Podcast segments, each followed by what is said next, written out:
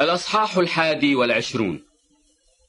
ثم رأيت سماء جديدة وأرضا جديدة لأن السماء الأولى والأرض الأولى مضتا والبحر لا يوجد فيما بعد. وأنا يوحنا رأيت المدينة المقدسة أورشليم الجديدة نازلة من السماء من عند الله مهيئة كعروس مزينة لرجلها.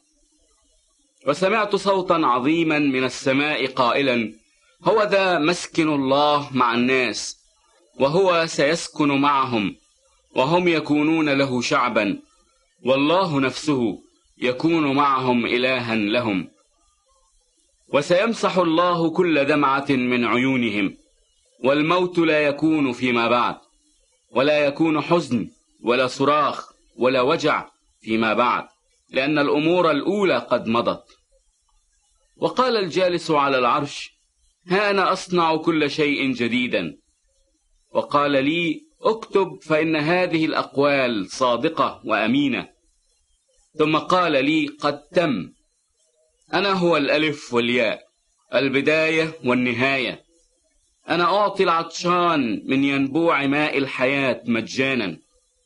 من يغلب يرث كل شيء. وأكون له إلها وهو يكون لي ابنا.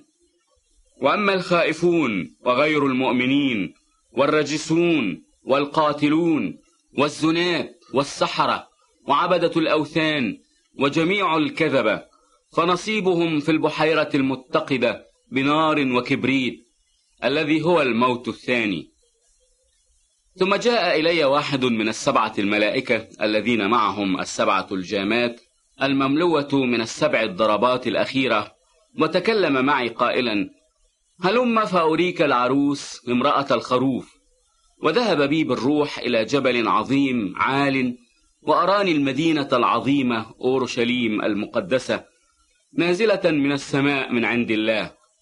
لها مجد الله ولمعانها شبه أكرم حجر كحجر يشب بلوري وكان لها سور عظيم وعال وكان لها اثنا عشر بابا وعلى الأبواب اثنا عشر ملاكا. وأسماء مكتوبة هي أسماء أسباط بني إسرائيل الاثني عشر. من الشرق ثلاثة أبواب ومن الشمال ثلاثة أبواب ومن الجنوب ثلاثة أبواب ومن الغرب ثلاثة أبواب. وسور المدينة كان له اثنا عشر أساسا وعليها أسماء رسل الخروف الاثني عشر. والذي كان يتكلم معي كان معه قصبة من ذهب لكي يقيس المدينة وأبوابها وسورها. والمدينة كانت موضوعة مربعة طولها بقدر العرض. فقاس المدينة بالقصبة مسافة اثني عشر ألف غلوة. الطول والعرض والارتفاع متساوية وقاس سورها مائة وأربعا وأربعين ذراعا ذراع إنسان أي الملاك. وكان بناء سورها من يشب والمدينة ذهب نقي شبه زجاج نقي. وأساسات سور المدينة مزينة بكل حجر كريم.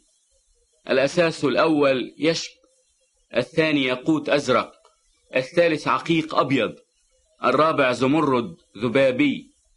الخامس جزع عقيقي السادس عقيق أحمر السابع زبرجد الثامن زمرد سلقي التاسع ياقوت أصفر العاشر عقيق أخضر الحادي عشر أسمنجوني الثاني عشر جمشت والإثنى عشر بابا إثنتا عشرة لؤلؤة كل واحد من الأبواب.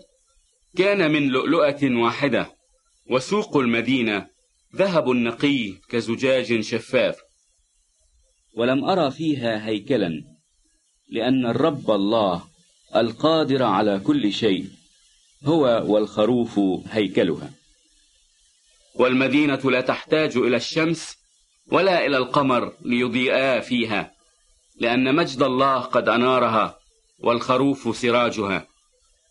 وتمشي شعوب المخلصين بنورها وملوك الأرض يجيئون بمجدهم وكرامتهم إليها. وأبوابها لن تغلق نهارا لأن ليلا لا يكون هناك.